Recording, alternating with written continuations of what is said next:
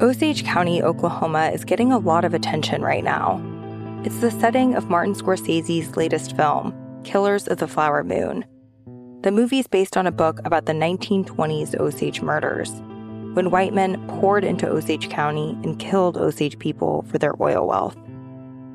I'm Rachel Adams Heard, the host of In Trust, a podcast from Bloomberg and iHeartMedia. For over a year, I was reporting a different story about other ways white people got Osage land and wealth, and how a prominent ranching family in Osage County became one of the biggest landowners here.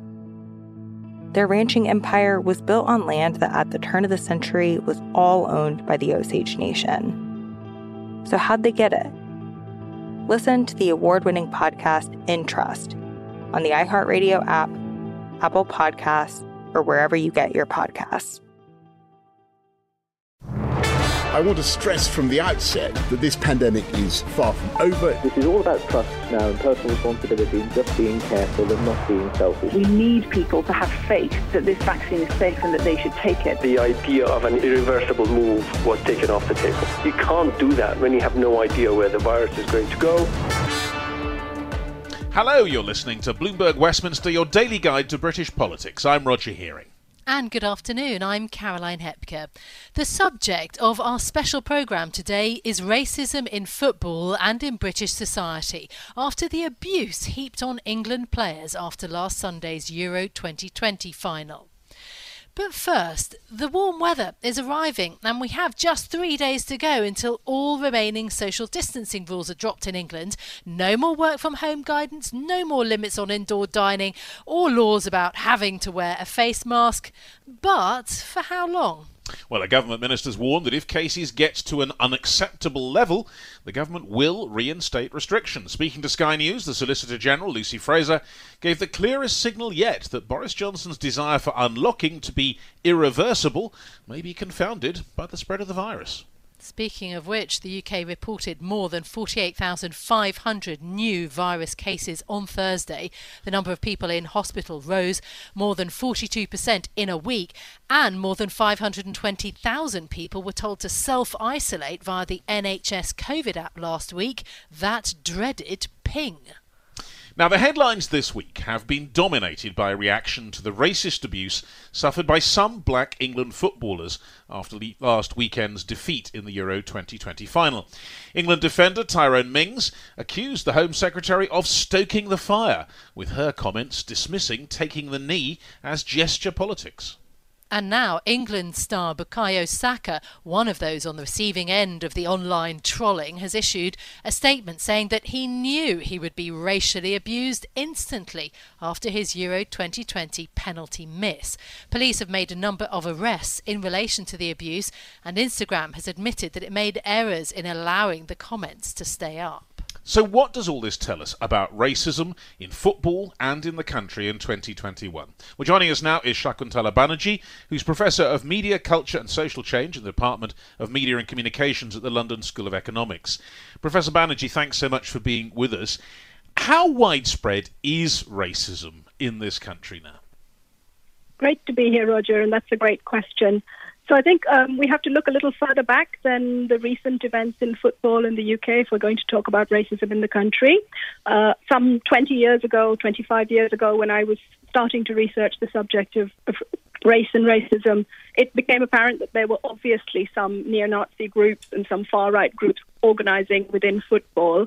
And there was a group called Combat 18 at the time who used to actually get fans to go to stadia simply to chant against the black players football isn't just racist in the UK. Obviously, there's a lot of racism across Europe, and so black footballers and footballers of color who go out and play in stadia, whether those happen to be in Bulgaria or elsewhere, have frequently been subjected to quite horrific and overt racism. So I want to acknowledge upfront that this isn't just a British problem, it's a, it's a problem worldwide. But having said that, I also want to say your question leads me to ask why are we just focusing on football? Because none of this would be possible if people in the highest realms of government in this country for at least the last 10 years, and usually um, going back even further than that, have made speeches, incendiary speeches, and have passed laws and have done things which have actually enabled a range of racist attitudes and behaviors to be fueled in the public domain with very little check or balance. I'll give you some examples post 2001, I was studying anti Muslim racism and Islamophobia. We had multiple different kinds of attacks reported within the first three weeks of politicians making incendiary speeches about Muslims in the country. There were uh, small school children having their, their headscarves snatched off their heads. There were people being punched in the face as they walked along. There have been racist murders of, of South Asian and other Asian students. Around the pandemic, there have been East Asian students being punched in the face, people being beaten to the ground, people being spat at, even in London, which is an incredibly diverse and tolerant city. And further to that, you've had the Runnymede Trust just bringing out a report which talks about systemic racism being endemic across every single area of the UK, including policing, governance, health policy, you name it.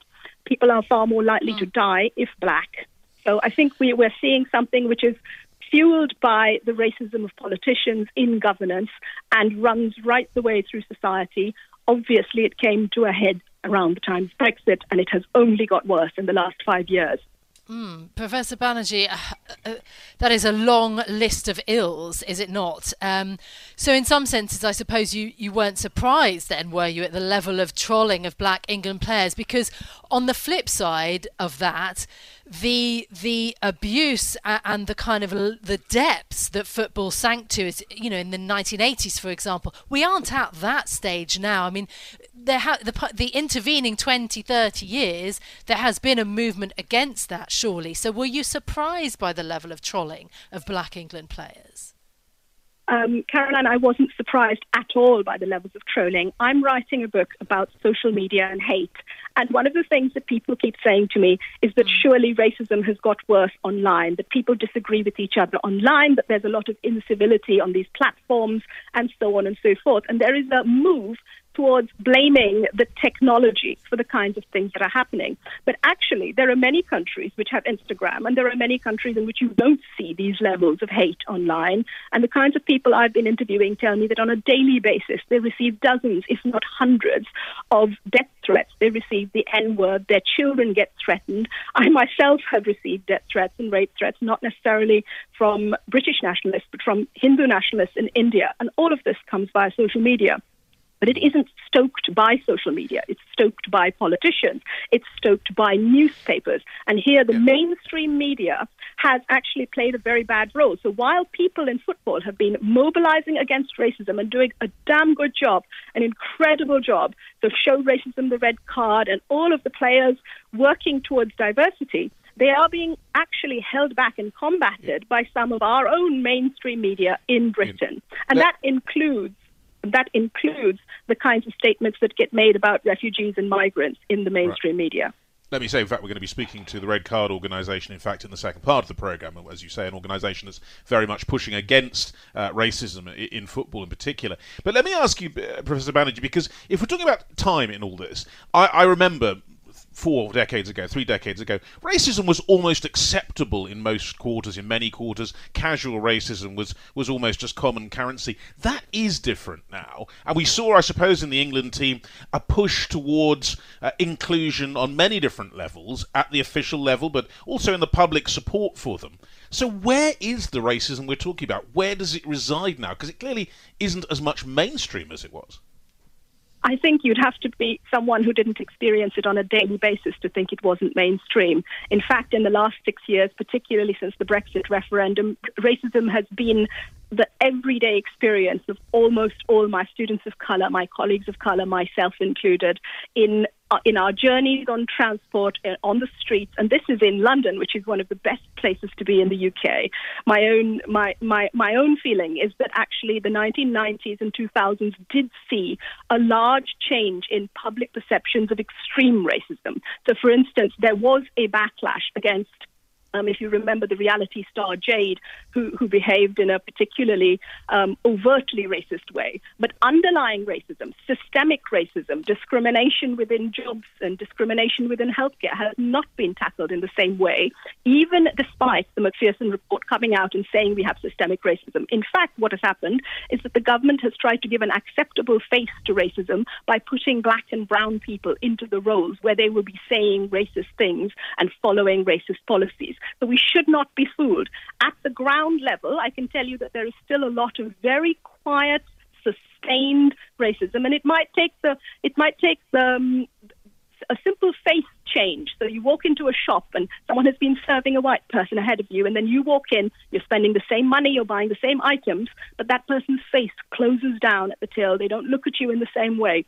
It might just be that. It might be being followed around when you're shopping because someone doesn't believe that a person with your skin color could possibly have something to buy. Or it could be the ways in which um, groups of young teenage boys are followed around by the police, are hounded by the police all over London and other large metropolitan areas if they happen to have the wrong skin color. So it's, it's everywhere. It's actually a myth to think that it went away, but it has risen exponentially in the last five or six years. Uh, so, what is the key solution then, I suppose, if this is um, so prevalent and the experience um, that you describe, what needs to be done now?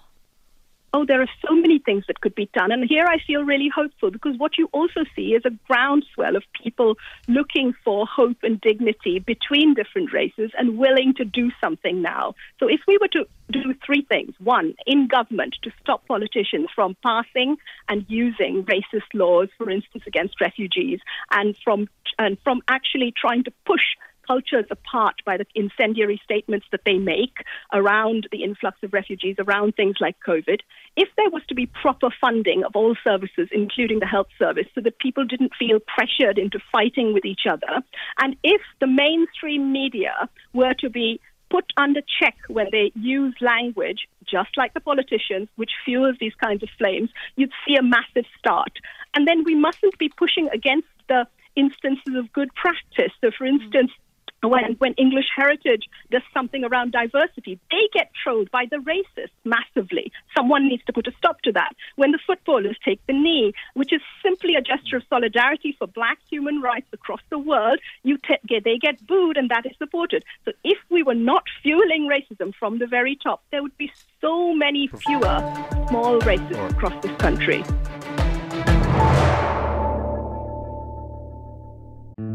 Osage County, Oklahoma is getting a lot of attention right now. It's the setting of Martin Scorsese's latest film, Killers of the Flower Moon.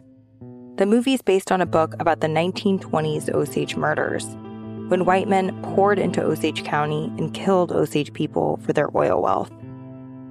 I'm Rachel Adams Heard, the host of In Trust, a podcast from Bloomberg and iHeartMedia. For over a year, I was reporting a different story about other ways white people got Osage land and wealth, and how a prominent ranching family in Osage County became one of the biggest landowners here. Their ranching empire was built on land that at the turn of the century was all owned by the Osage Nation. So, how'd they get it? Listen to the award winning podcast In Trust on the iHeartRadio app, Apple Podcasts, or wherever you get your podcasts. Show Racism the Red Card is the UK's largest anti racism educational charity. Established back in January 1996, thanks in part to a donation by the then Newcastle United goalkeeper Shaka Hislop. Now, he'd been racially abused himself and wanted to use his status as a professional football player to make a difference through education and in other ways. Well, joining us now is Steve Goodsell, who's Southern Regional Manager of Show Racism the Red Card. Steve, thanks very much for being with us today. Welcome to the programme.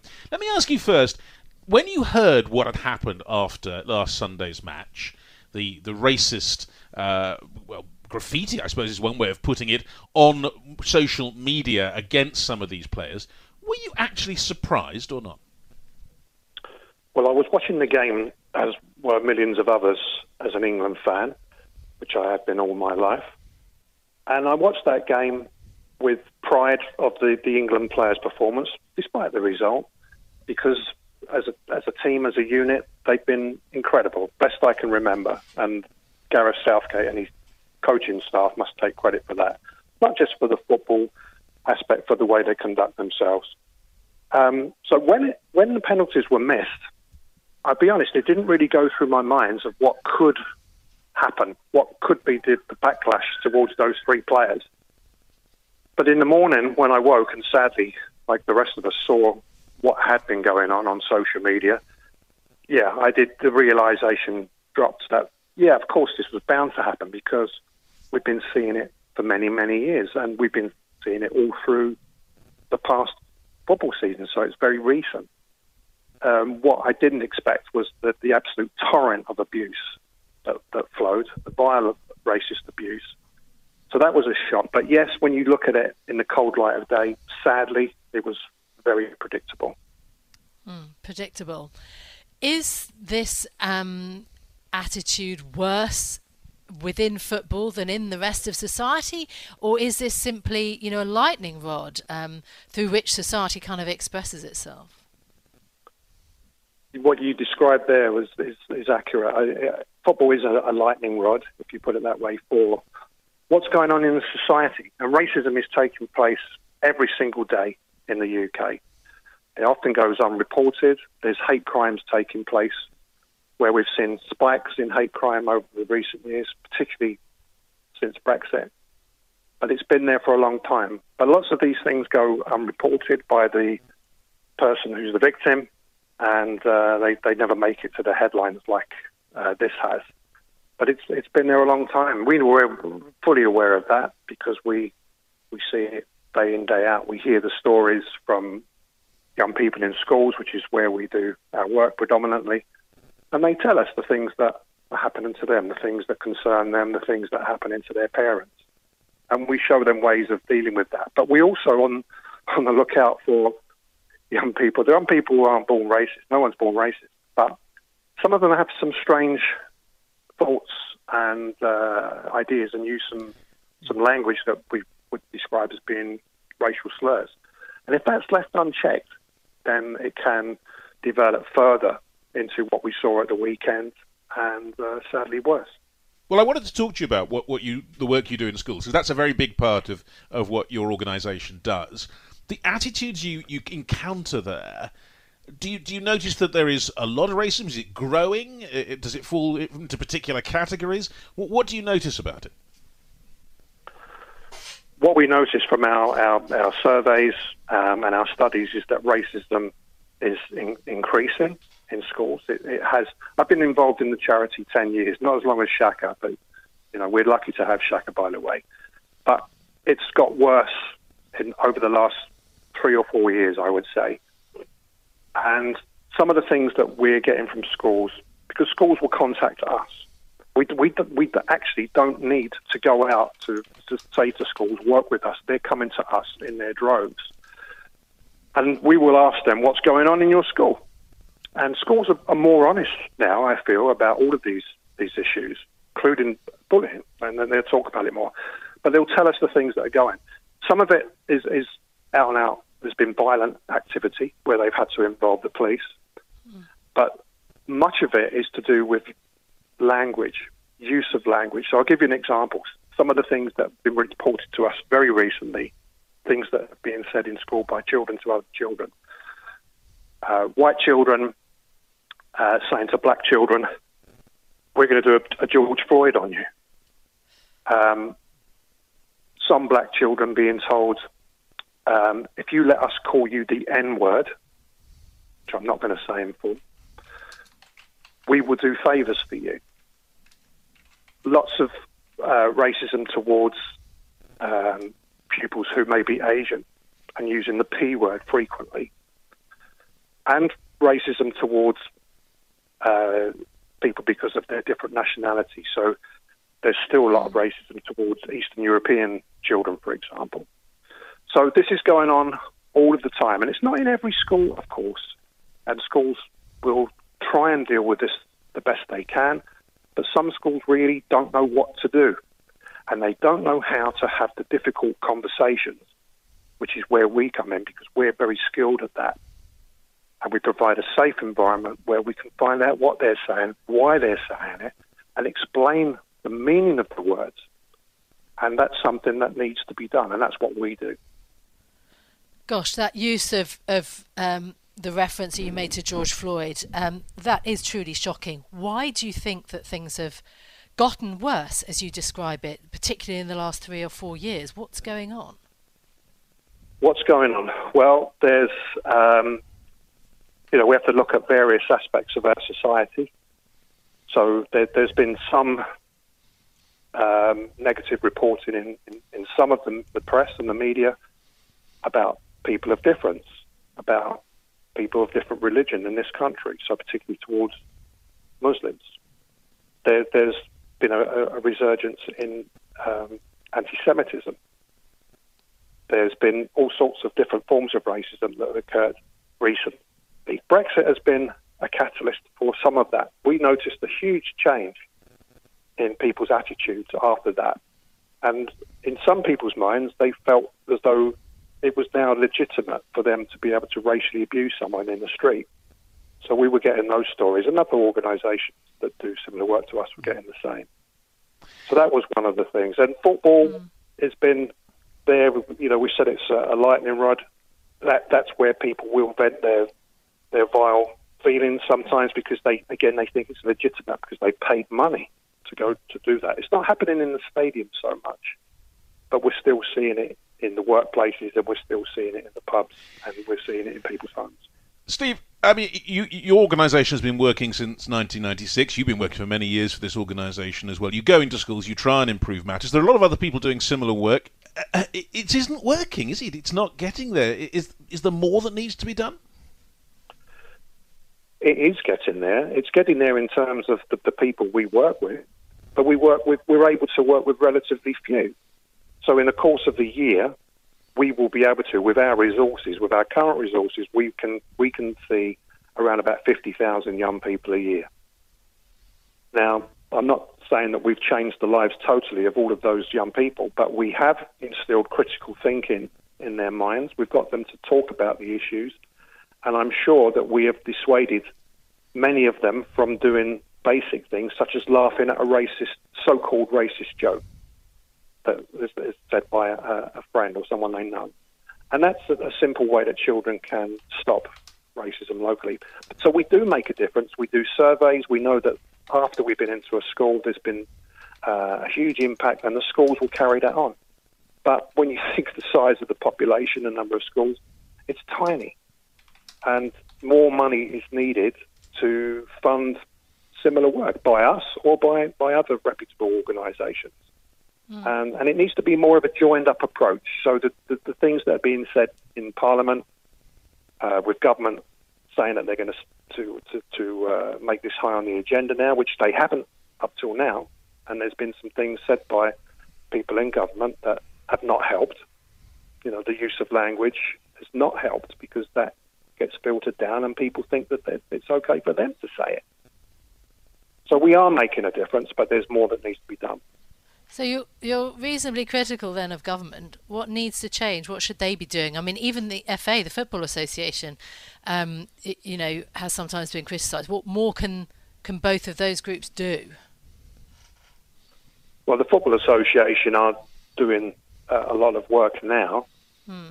but they haven't been in in in um, you know fairly modern times, not as much as they should, and, and they've had some issues themselves with leadership and it comes from the top. The, the, leaders really need to to believe in what we're we're doing, what we're setting out to do, which is to have a, a more equality in society in our own organisations. If the leaders don't fully believe that, it, it, it's not going to happen, and you've just got people at the coalface doing their best. But for, from government, we haven't had that leadership, and we've had mixed messages. We had mixed messages about the taking of the knee. Mm. You know, almost saying that this isn't good. They shouldn't be doing it. And uh, no, I'm not going to criticise people for booing because that's they're, they're, entitled to do that. That's not great leadership and firm leadership on something so important. And describing yeah. people as looking like letterboxes, which has been reported widely again yeah. recently. But it, that's true, and that doesn't help. Bloomberg Westminster. Listen weekdays at noon on DAB Digital Radio in London.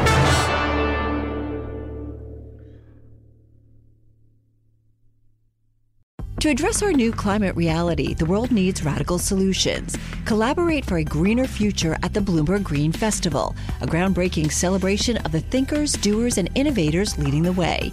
From design and culture to technology, science, and entertainment, hear from inspirational speakers and immerse yourself in climate solutions July 10th through 13th in Seattle. Title sponsor Amazon. Get 20% off using promo code radio20 at bloomberglive.com slash green festival.